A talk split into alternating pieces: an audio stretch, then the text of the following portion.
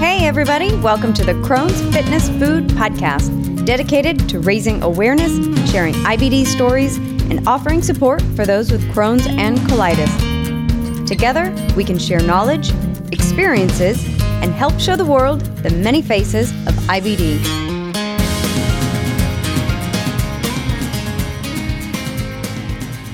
Well, hi, everyone. Thank you for joining me today for another episode of the Crohn's Fitness Food Podcast. I'm your host, Stephanie Gish, Crohn's Warrior since 2006 and lifelong fitness fanatic. My guest today is Raina Odell, who's truly a badass on both the fitness and IBD scenes. She's an ostomy advocate, a seven time elite fitness and nutrition Beachbody coach, and she is dedicated to helping women create habits and routine to clear the noise in their busy lives. She's here with me today to share her journey with ulcerative colitis. Thank you so much for joining me today, Raina, and welcome to the show. Thank you so much. I'm excited to be here. What an introduction. hey, you make it easy. Yeah. I'm excited to have you. So. I've been I've been following you on Instagram for quite some time, and you are truly an inspiration to so many people from women, men, those with IBD, those without IBD. And you have shared so much of your journey in life on your stories and your posts. And so I just want to thank you from the start of our interview for being such a powerful voice and an advocate for those with IBD and especially those with ostomies. Thank you. Well, I I really just feel like I'm living my life and in this awkward world that we live in. I'm sharing it every day on social media and it's helping people. So it's kind of a cool thing. It definitely is. So, I've asked you here today because of your own journey with ulcerative colitis and how it's impacted your life and led you to become an advocate for IBD. So, why don't you go ahead and jump right in and start us off by sharing your IBD story and talk about how and when you were first diagnosed? Sure. Well, I, to be honest, prior to being diagnosed, had no idea what IBD was, no idea what IBS was, mm-hmm. no idea what Crohn's or ulcerative colitis or any of it was. And so I, for years, had kind of struggled with different symptoms that I didn't know. I had no idea what it was. There was no answer that I had. I am also that person that if something's wrong with me, I'm like, I don't want to go to the doctor because I don't want to know what it is, just in case I'm going to die. I don't know. I don't want to know when I want to when I'm going to die, right? Mm-hmm. So I kind of pushed off seeing doctors and um, went through several years of I would have random days where I would break out in hives. Mm-hmm. I would have random days where I would wake up and have just a canker sore on my mouth the size of a nickel. You know what I mean? Just like crazy stuff going on. And I just attributed it to my nutrition or stress. Um, I, I, lived a very stressful life prior to being diagnosed and during being diagnosed, and I thought that maybe stress played a big role in that. Um, my symptoms were, I, I guess I can openly share since this is a yeah, IBD. Yeah, we're yes. all, all, familiar with the bowel movements Everyone and blood. And yes. So uh, for prior, probably a year and a half prior to being diagnosed, I was having um, going to the bathroom, blood, um, mm-hmm. you know, all kinds of stuff in my stool for probably a year. Um, I was going to the bathroom probably 30 plus times a day. Um, and it got to the point where my husband at the time was like, you know, this is not normal. you mm-hmm. shouldn't be going to the bathroom this much. You've got this going on. You've got that going on. I don't know why we need to go to the doctor. And so I went to the doctor and you probably had similar situations, but I went through doctor after doctor after doctor trying to get results or some kind of answer um, as to what was going on. I had many doctors that would do, you know, food allergy tests, and I had some sensitivities come in. I went to naturopath doctors and um, tried to do a lot to kind of just figure out what was going on. And I finally went to a doctor that did a colonoscopy. Super exciting. Um, worst experience of my life. Oh my gosh. Yeah, so bad.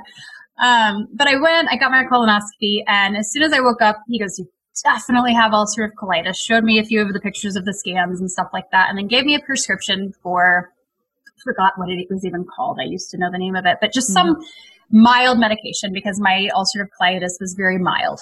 And so left the hospital, got diagnosed, went home, and I'm like, I have no idea still what ulcerative colitis is. So I'm just going to do my best to kind of figure this out. I went about a week or so taking the medication consistently. And then I just had this like, it's just this aha moment of I'm a health and fitness coach. Mm-hmm. There's no reason why I should be on medication for the rest of my life. and at that time, again, I didn't really know a lot about the disease or what it included and all of that kind of stuff. So I just kind of had that mindset.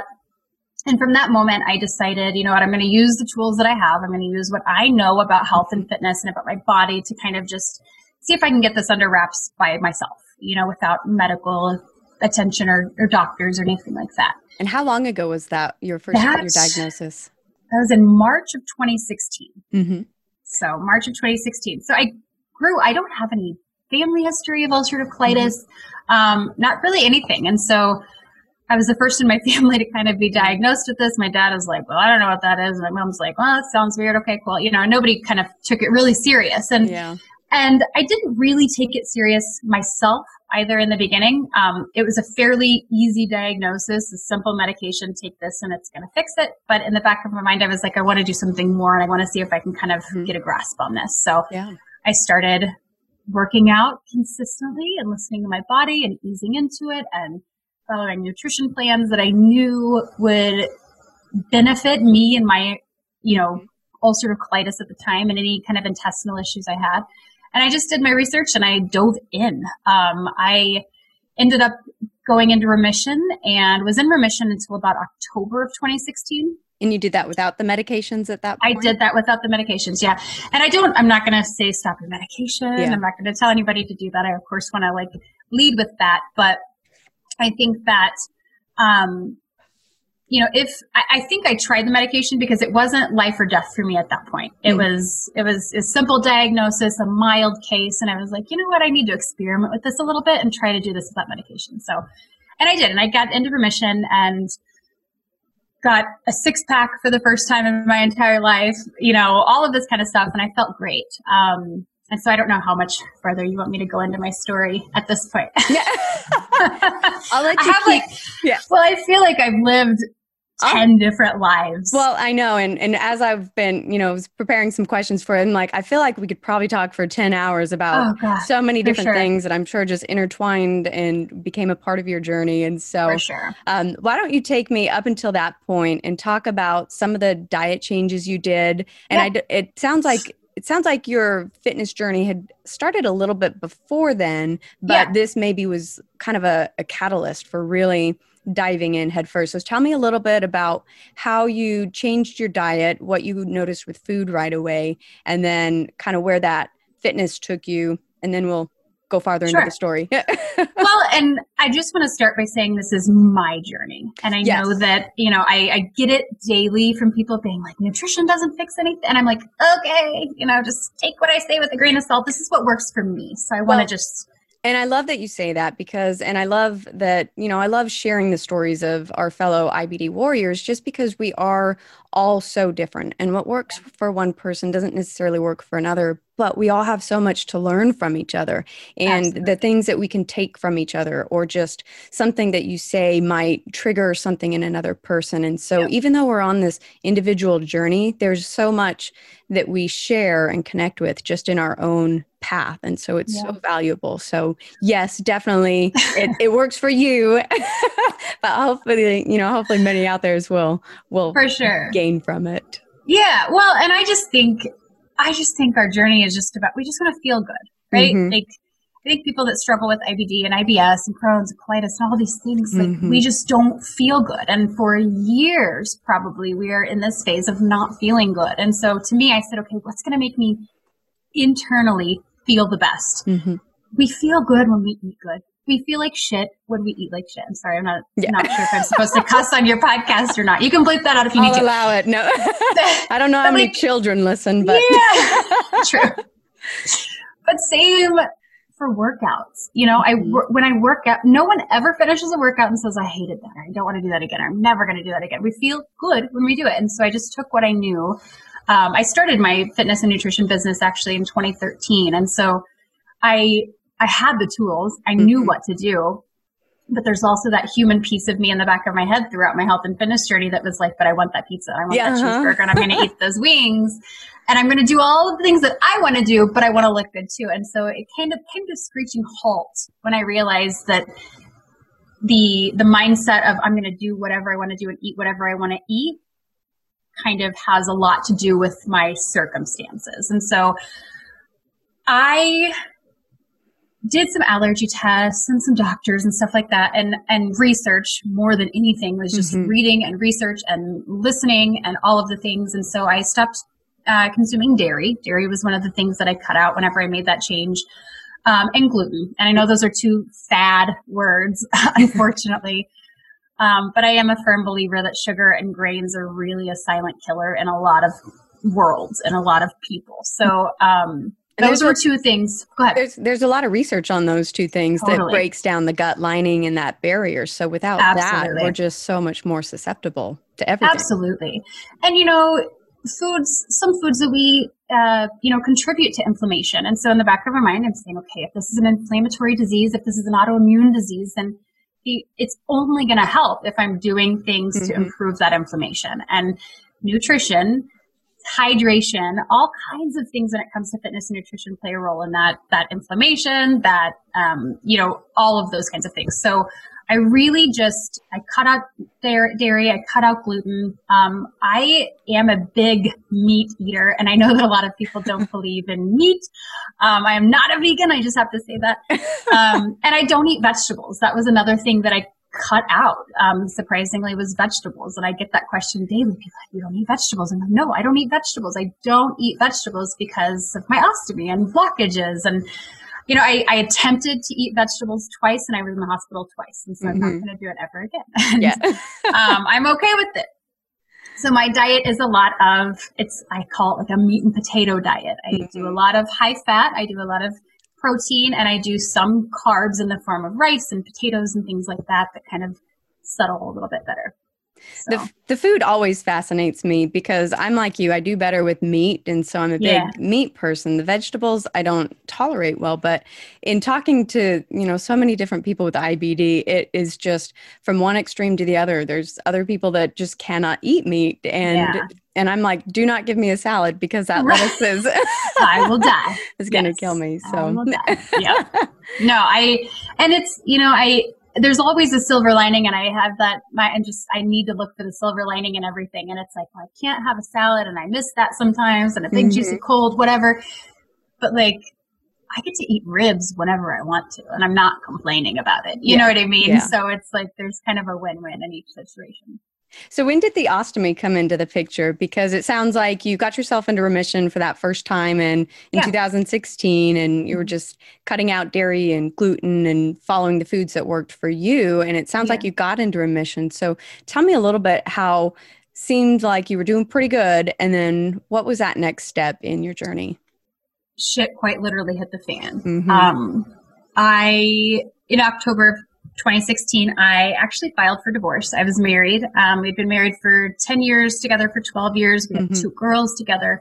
Um, and he was an addict, is an addict, um, was from the day I met him and continued to be. But there were phases of our relationship, and I know we don't have to go into all this, but where he was sober, not sober, sober, not sober. So I held on, didn't hold on, held on, didn't hold on, kind of went through a wave of relationships. And in October of 2016, I found out that he was using again.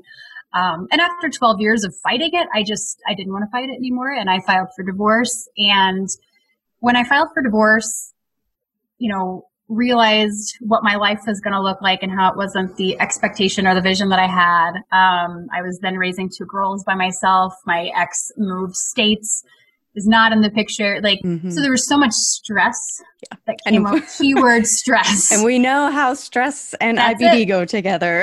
and that's it. End of story. Stress hit, and I was screwed. No, um, but I, I, stress hit me like no other, mm-hmm. more than I had ever felt in my entire life. And because of that, my ulcerative colitis flared. And I I actively kept trying to do exactly what I knew I needed to do to get out of it, what I had done before, yeah. but the stress was so much that it just didn't allow my body to do it. Um, and I by February of 2017 was in the hospital the first time. Um, got started on um, I think I started on Remicade at that time and went through Remicade. It ended up failing. Um, I actually had my first surgery to for a total colectomy in May of 2017. So, so it happened quick for you. So fast. It happened so fast. You know, and I, I was diagnosed in March, got sick again in October, and then by February I was in the hospital again. And I, I just had so much like you know, people struggle with this for lifetimes, mm-hmm. you know, for their entire lives. And I was yeah. this person who just got diagnosed and then boom, within a year had her colon removed, you yeah. know, and, and I'm just like, what is happening? And, and I can You're just an overachiever. No. yeah. I'm like, you know what? I don't need it. I can survive without all of it.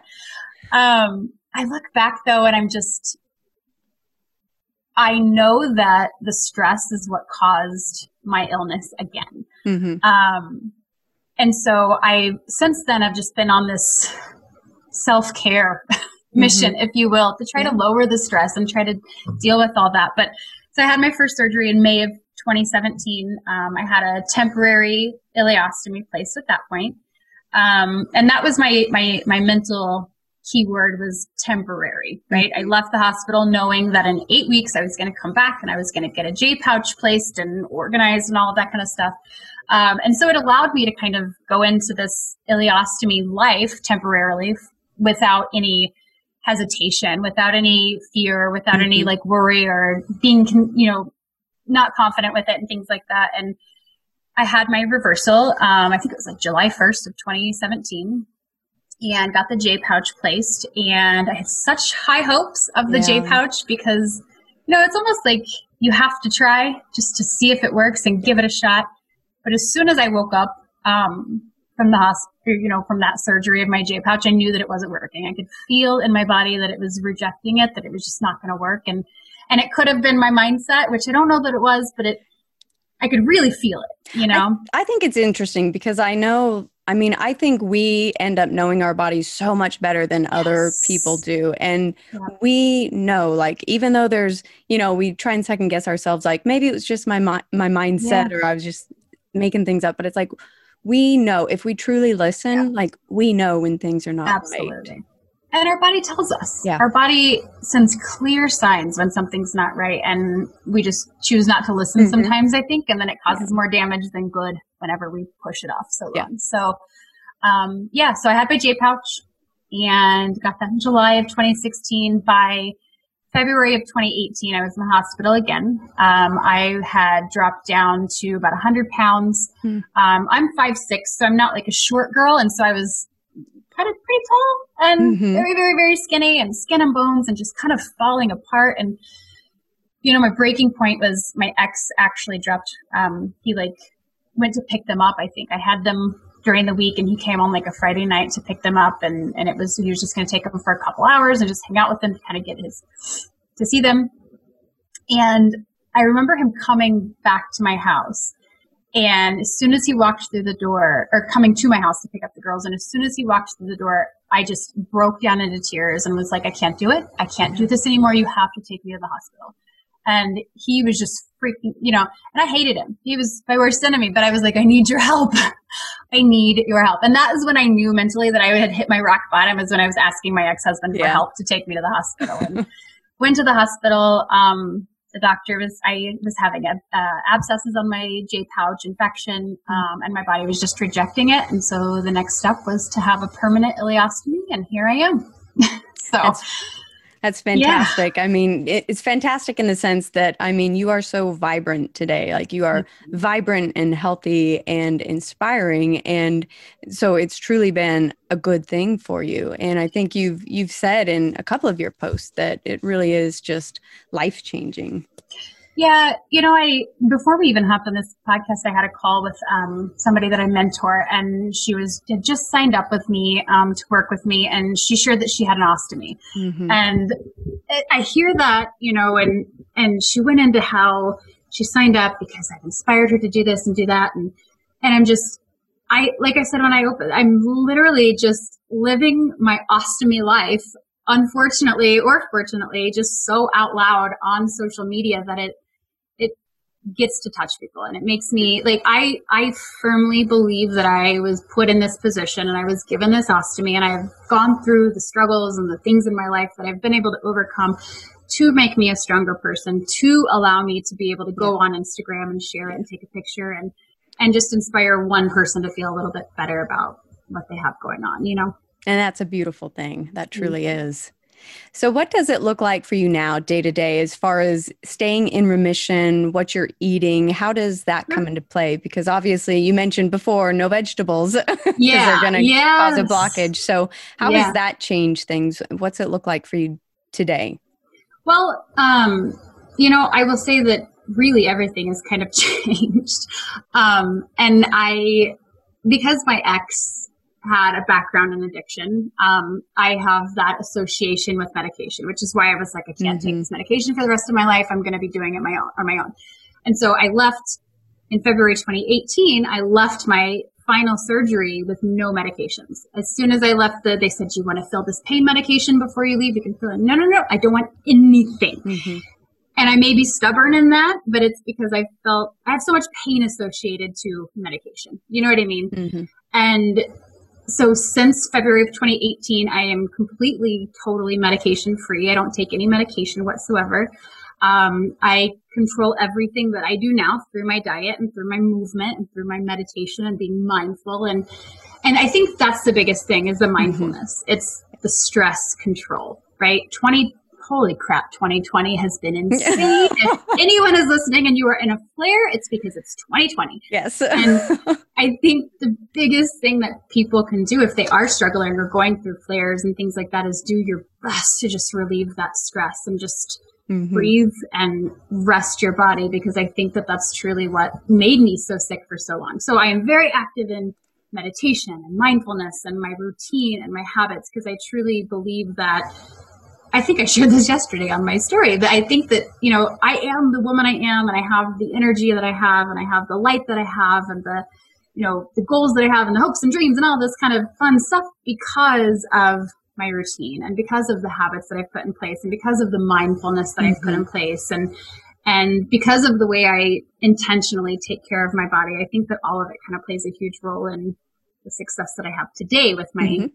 UC, you know. Tell me a little bit more about some of those stress reducing things that you do. Like, how often do you meditate? Are there Daily. specific kind kinds of meditation that you do? And Sure. talk to me a little bit more about in depth the mindfulness piece for people who are listening. That you know they hear these buzzwords of mindfulness and meditation and lower your stress. They hear these words, but Yeah. what does that look like for you day to day?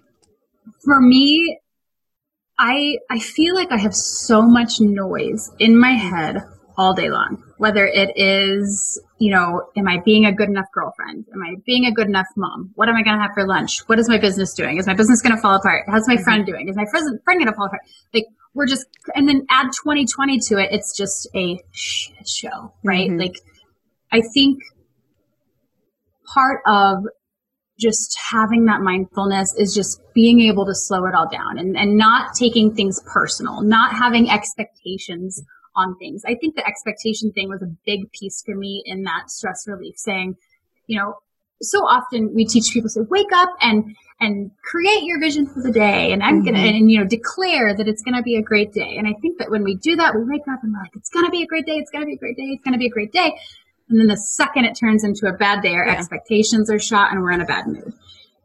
And that's not helping anything internally. I think it's only adding to that. So I think get on a routine, get on a Mhm. schedule, create some consistency for yourself because your body internally, just like us mentally, your body internally loves that habit. It loves that consistency of you showing up and doing the same thing every day and eating the same thing every Mhm. day and and I do feel truly lucky to have my ostomy because we can really we get like a front row seat of how digestion works, of how our body processes everything. Like we have front row tickets to hmm. see this exactly. And so I think that just becoming extremely aware of everything that you're doing and why will allow you to kind of slow things down a little bit. That's I hope I fantastic that advice. question. You did. That's perfect. so tell me about fitness. This is obviously a huge mm. part of your life. It's been an important piece of your healing journey too. How has it been just adapting to the different phases of your IBD journey and then going through surgery? Are there different things that you found work and don't work as far as working out with an ostomy or not and just from surgery and recovery?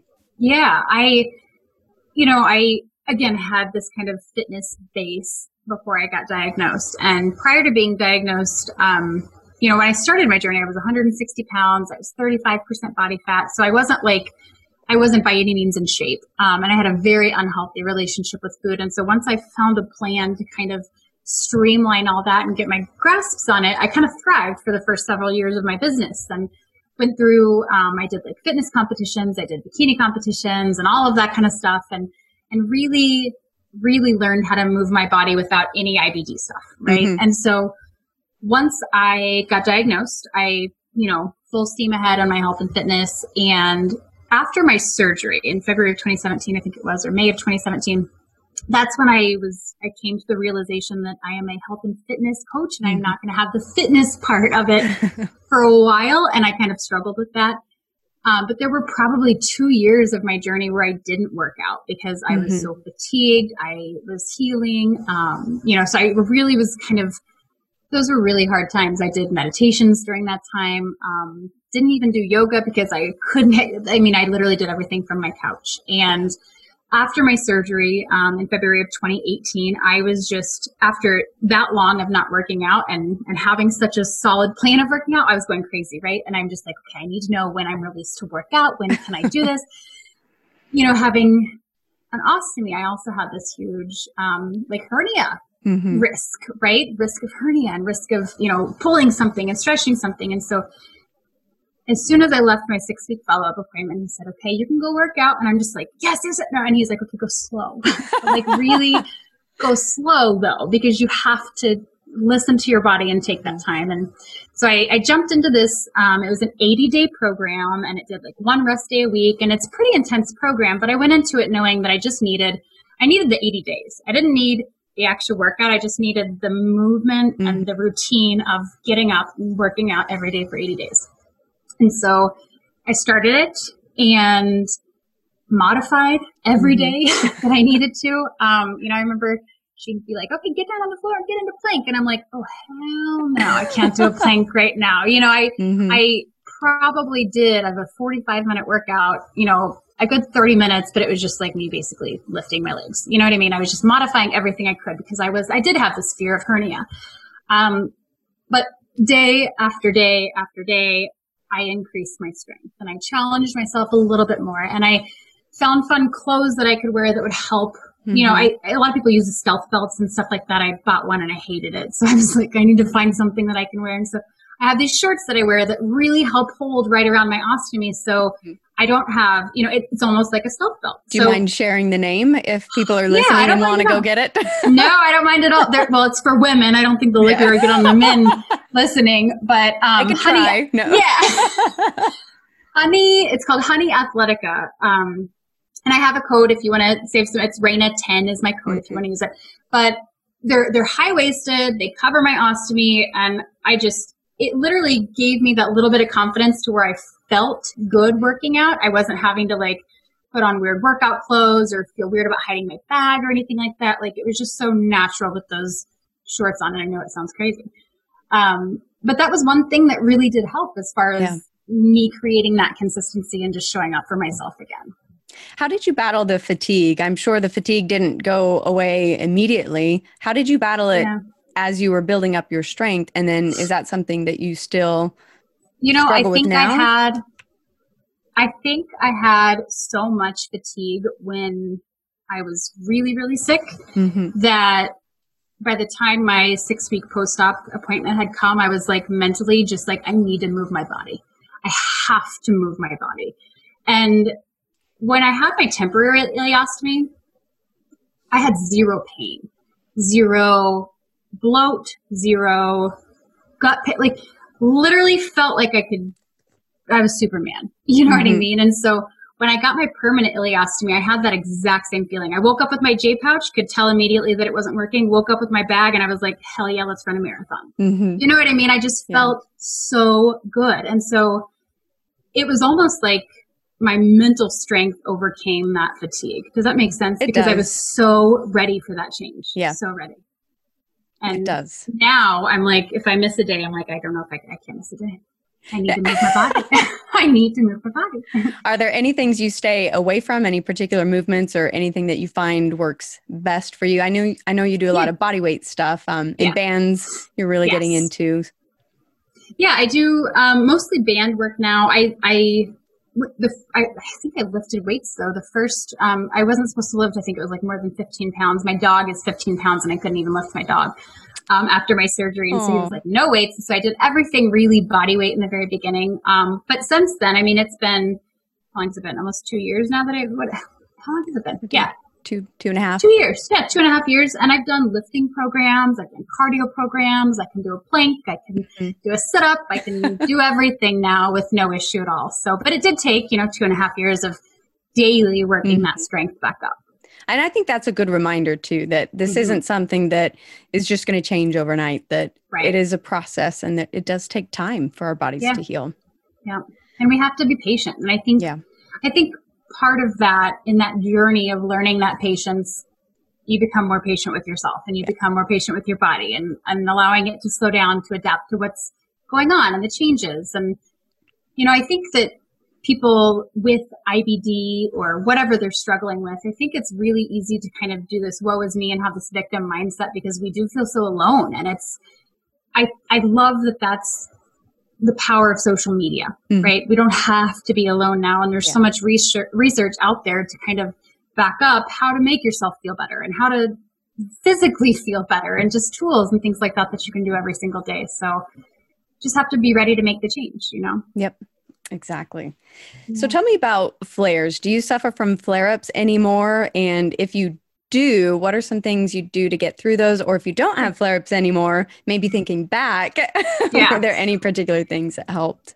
To be honest, I don't have flares. anymore. I haven't, I literally haven't had a flare since I left the hospital. That is awesome. It's unbelievable. I, I'm so thankful. I really am. I feel awesome. And so to look back, it's hard because when I was in my worst flare, it didn't work, and I did get surgery. Mm-hmm. You know mm-hmm. what I mean? So I'm like trying to think. But I, I think that like in October, I think of when I was diagnosed and then going into remission and, and kind of battling that flare, it was a lot of like thinking of what am I eating? What am I consuming? What am I watching? What am I listening to? Like so much of our body's reaction to whatever is based on our thoughts and our stress, right? Yeah. So it was about, okay, saying I'm in a flare, recognizing that I'm not going to go to Chipotle and have a Chipotle bowl. I'm probably going to eat something a little bit more bland that my body's going to be, mm-hmm. you know, able to respond to quietly and, and not, you know, wreak havoc within my body. And maybe I'll just rest on the couch and watch a movie today, or maybe I'll yeah. just sit and do some personal development and whatever it is. But I think it is just about slowing me down to allow my body to kind of get that rest that it needs. And I think, you know, I think that's the hardest part for people. They don't want to slow down. They want to fix it. It needs to be fixed and I need to feel better faster because I have this, this, and this to do. But it's like, no, your body's telling you you need to slow down. And that's, I think, have to listen. I think especially when we're diagnosed later in life and not late later but you know even in 20s it's like sure. even if we're in our 20s or, or 30s it's like we have this picture of ourselves being teenagers or young 20 year olds that just go go go and and all of a sudden we're forced with something that's telling us you have to slow down and mentally we're not ready to slow down and so mm-hmm. that's that alone can just be a biggest hurdle to just yeah. finally say okay, body, I will listen yeah. to you. but you know, once we do, there's so much freedom in that. Yeah. And I, you know, it's crazy. And I don't share this on social media, but I look in the mirror sometimes and I'm just like, I look like a superhero and I mm-hmm. feel like a superhero. And I just, there's just this like next level energy. Yeah. Because you're able to like be in the moment and slow yourself down and just say, okay, what do I need right now? I don't need pizza. Maybe I'll make my own pizza and get a little healthier. And I don't need that ice cream. Maybe we'll make some gelatin or, you know what I mean? Like just making conscious decisions and being mindful throughout your day to kind of, I don't know. I think a lot of the stress and a lot of the mindsets and a lot of the issues people have in their day to day are brought on by yeah. the anxiety that we carry and the stress that we carry and what we're fueling our body with and just so much of it. So time to slow down. it's time to slow down. so, looking back on your journey to this point, what do you think the biggest challenge that you faced is? Hmm. I would say the biggest challenge has probably been can I say dating? Yes. Because yeah. yeah, well I I was diagnosed when I was married mm-hmm. filed for divorce, and then got my ileostomy bag. So I woke up and was like, I'm divorced. I have two kids. I have a, sh- a poop in a bag on my stomach. Like I'm never going to date anybody again, ever. you know, I'm like, go ahead and give up, give up. And I think that was the biggest roadblock for me. I was single for two years mm-hmm. after my divorce um, because of that, because I had this, and I would never admit that. Yeah. But there was this fear in the back of my head of like, okay, I have to tell somebody now that I'm going to be intimate with that I have a bag on my stomach that is filled with poop. And that, or if you, I had ulcerative colitis, that I'm just, I go to the bathroom more than the normal mm-hmm. person does. You know what I mean? And there's just, it's an icky disease and it's an icky thing to talk about, especially when it comes to someone that you want to get close with and have a personal relationship with. And so there's a lot of fear in my mind around dating. Um, I actually started dating um, on Tinder. I went online and was like, I'm, I do not want to meet anybody on Instagram. um, I work from home. I work out at home. Mm-hmm. I go to Trader Joe's and Whole Foods. So I'm going to either meet my soulmate there or online. And so I actually signed up for Tinder and had so much anxiety around it. Like I deleted it and opened mm-hmm. and deleted it and opened it 75 times. And one day I swiped and went on a date with this man and I did gone on so, a couple dates, but I finally went on a date with my boyfriend now and we've been together for almost two years. And, you know, before we actually went on the date, I was like, you just go to my Instagram and just look. Cause I'm, I'm pretty open and I share mm-hmm. my bag and I share all this stuff. And I just wanted him to see it without me having to verbally yeah. say, Hey, I have an ileostomy bag. And so once he, when I was like, just go to my Instagram and just make sure you're okay to go on the date. And he was like, I've already looked at you. Like, what are you talking about? The first date we went on, had so much anxiety. I wore overalls so that, I, and I wore this like thing so I could like tuck in my bag and not have to show anything. like I'm hiding it, but he already knew, you know, and just had so much worry built up and it was all in my head. Yeah. And that night we had an awesome date. We had a great, I, I, was driving home that night and I just said, I just texted him. I said, thank you for making me feel so normal. And he was like, Raina, it is an accessory and that's it. That's and awesome. I, well, I just was literally like, okay, take me now. Like I'm yeah. marrying you. What do you, what do you, I don't know. But just the fact that that hesitation that I had or that worry that I had was just squashed immediately. Like it just gave me more, even more confidence. You know what I mean? To kind of just keep going unapologetically.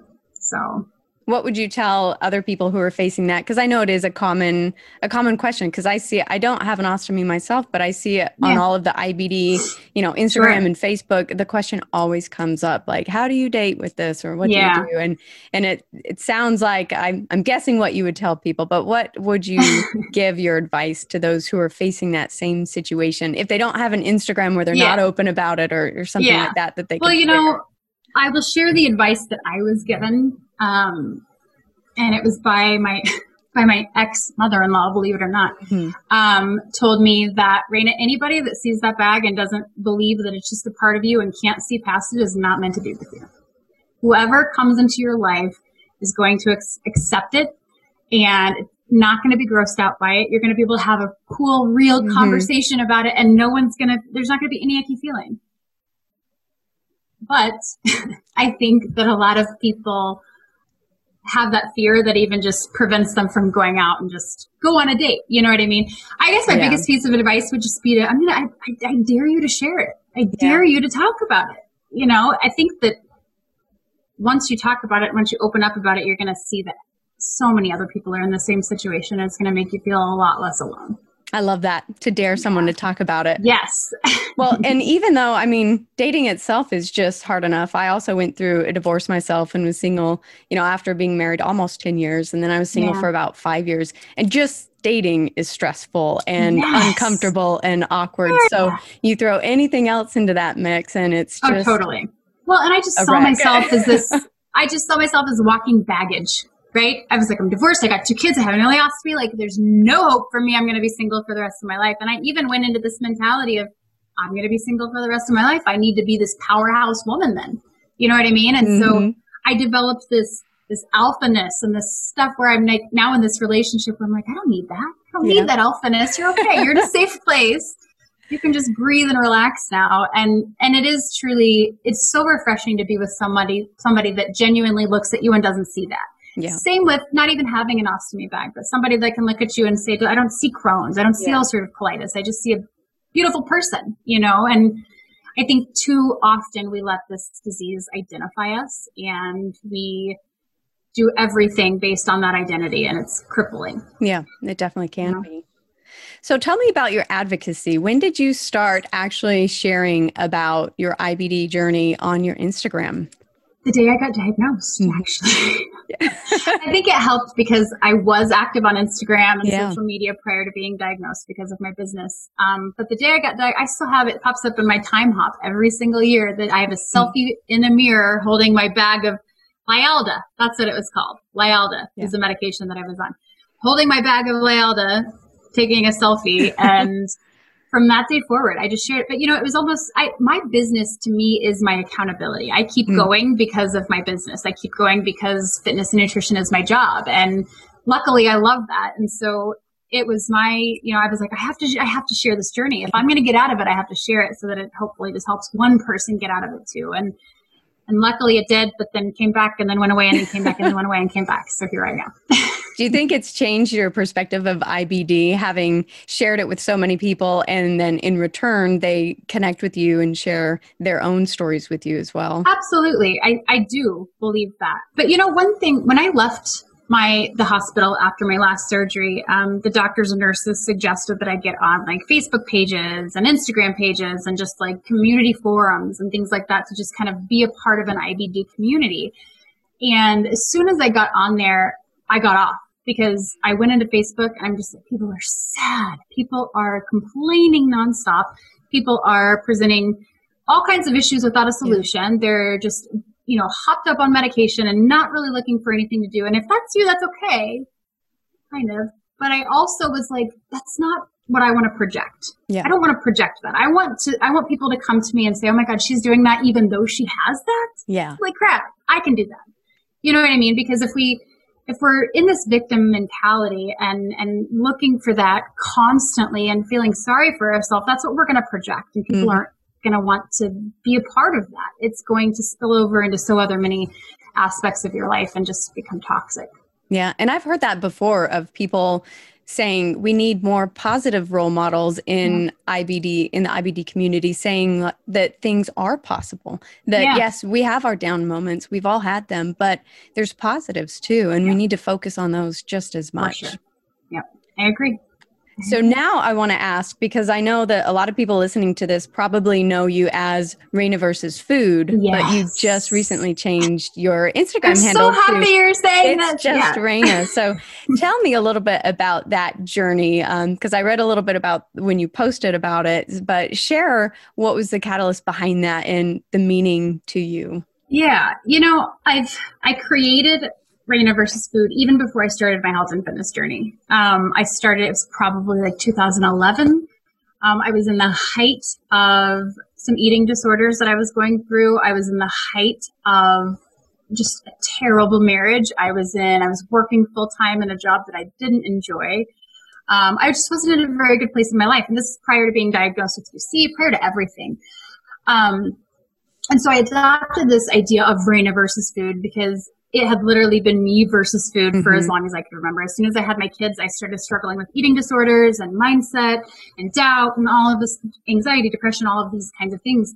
And as soon as I was able to kind of just, oh, I don't even know what word I'm trying to look for, but I, I had this breakdown, if you will, my COVID, one of my COVID breakdowns, mm-hmm. quarantine breakdown, where I have just been living this identity for so many years. It is all people knew, but I was tired of being against everything, right? It was me versus food. It was me versus diet. It was me versus ulcerative colitis. It was me. It started to become me versus people. I was finding mm-hmm. myself just like obsessed with this idea of who I was and what I was about. And my, I had so much alpha in me still. And this like iron grasp, this clench on life, to be honest. Yeah. And I felt that this doesn't serve my current relationship. This doesn't serve my children. This doesn't serve me. This is not who I really am anymore. And so I wanted to change it. And I just was like, it's just, it's just Raina. And I like looked, I was like, wait, it's just Raina. Like look on my Instagram. I'm like, it's available. So we're going with that. It's perfect. But I just, I got to a point this year where I was tired of fighting the idea of whatever I had created prior to the mm-hmm. person I am now. And well, and I love that it also shows just kind of the journey in and of itself of mm-hmm. something that we all go through in a way of, you know, we start at one point in our lives and then we're constantly evolving, we're constantly growing and changing and to recognize it and just say, I'm at a new spot and I'm mm-hmm. I'm just mm-hmm. Raina. and it's okay to grow and not be that person anymore. Yeah. You know, I there's still, I, you know, my mom even messaged me the other day, and she she works at a vet clinic in Missouri where I grew up, and she goes, "Somebody came in and asked if I was Raina versus Foods mom," and I was like, "Tell them you're not. Tell them you're not that chick's mom anymore." You know, you're just Raina's mom. You're just Raina's mom. And it just, as soon as I changed it, it was like a weight off my shoulders. It was mm-hmm. almost like I gave myself permission to just be me. I love finally, it. Finally, you know. Mm-hmm. So, so one of one of the other things that a lot of people are going to know you for are your tattoos. And I know yes. that you've shared different posts about their souvenirs for you when you travel places and and it's a way to remember that. So what I'm curious to know is do you have any that are about your IBD journey? Is there any yeah. any of the tattoos and which ones are they? Yeah, I have a ton mm-hmm. that are actually about my. So I started getting tattoos um, in 2017, actually, um, February oh, of 2017. That's pretty yeah. recent then. so I had, I know it's crazy. So, and I know you're not going to be able to see the visual, but I have my girls' names on my forearms, and that's what I had. I got that in like 2010, and I had like this one flower right here on my shoulder mm-hmm. prior to 2017, and as soon as I filed for divorce, I remember going through my entire marriage being like, I want to get another tattoo. I want to get tattoo. And my husband was always like, oh, it's so trashy and gross and no and whatever. And as soon as I filed for divorce, I was like, I'm going to get a tattoo. and they are addictive for anyone who yes. hasn't had one yet. They are very addictive. so addicting. And I just, you know, I just had this itch and he's just constantly was like, no, no, no, no, no, no, we don't, no, no, no, you don't need that. And I went on a girls' trip. It was for my 30th birthday. Right before I got really sick, I went on a girls' trip. Um, we actually drove from San Diego up to Washington and just mm-hmm. did a mm-hmm. Pacific Northwest road trip, and it was amazing. But I got my first traveling tattoo. It was actually this compass. Mm-hmm. Um, I got, uh, and I, I just decided in that moment, I was like, you know what? Now that I'm free, mm-hmm. I'm going to do all the traveling, all the things that I want to do, and I want to get a tattoo every single time just to remember it. And so it, I literally went on my first trip in February 2017, and here I am with, I stopped counting at like 50 something. You've traveled literally. a lot. I've traveled a lot. I had a good couple years, and now I'm done traveling and I'm like exhausted. Not in 2020. Not in 2020. Um, but I will, I mean, so many of them have to do with IBD, but I'll share this one right here. It's because mm-hmm. I, I, don't share it a lot. Um, but it's on my bicep if you want to go look at my page or whatever. Mm-hmm. Um, and it's just a little, you can almost see it's like a full circle, but it's not quite full circle. And when I had my temporary ileostomy and J pouch, I also had a PICC line. And my PICC line, part of it was right here and a little bit in my chest. And I had a nurse come to my house every single week and change this PICC line. And I just remember having so much anxiety over it. Mm-hmm. And this is actually the shape of the little like a little wafer that goes oh wow in between it and then the needle actually goes like right in that little hole wow. and so i got the actual shape of the device if you will mm-hmm. tattooed and it says did i live question oh. mark on the inside and i just i got that as a reminder to just like look at what you over- overcame yeah look at what you overcame i fucking lived we really lived I love and I that. just got that to remember to remember that. So I love that. That's fantastic. Thank you. Well, we have covered a lot today. Is there anything that we have not talked about that you want to share with the listeners or any last piece of advice? Oh my gosh. No, no, I'm just kidding. I don't know. Um, we literally talked about so much. Yeah, that's it. Goodbye, guys. Thank you for listening. Um, you know, I'm, I'm, I'm happy to be on this podcast. I think this is the first interview I've done um, in several months, and I will say that if you know anyone has followed me from you know, prior to probably May, I am not the same person I was even in May. Um, I have gone through so much in my life um, every single year. Again, like I said before we started this podcast, I feel like I've literally lived 10 different lives. And I think one common question that I get all the time is just how are you so positive? How are you staying so positive and upbeat and uplifting and all this stuff? and again, I just see it as I'm just living my life and doing what I need to do. But I really feel like finding the silver lining in every single thing is what's crucial to keep that positive attitude. And so for me, yes, I have an ileostomy. Yes, I have a bag that I have to change every single day and I have to poop in it. And it's awful and it's weird, but the silver lining is that I am alive and thriving. And I have two beautiful daughters and a beautiful man and a beautiful home. And I am blessed beyond anything I ever could have imagined, even given my circumstances and even going through half the stuff I went through. So just my my advice and I guess my thing that I want to leave everyone with is just to constantly be in search of that silver lining every single day because it's really beautiful if you can find it. That is a beautiful message. I love it. And it has been an absolute pleasure talking with you. And thank you so thank much you. for coming on, Raina, and sharing your journey with us. Thank you for having me. I appreciate it. Thank you for listening to the Crohn's Fitness Food Podcast. I hope you enjoyed this episode.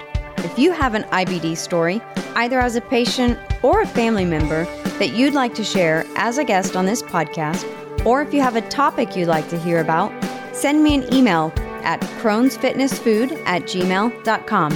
If you'd like to learn more about me and my Crohn's journey, follow me on Instagram using at Crohn's or visit my blog for in depth articles about my struggles and victories with Crohn's through diet, fitness, and lifestyle at www.crohnsfitnessfood.com. And finally, remember be strong, be grateful, and be the warrior that you are.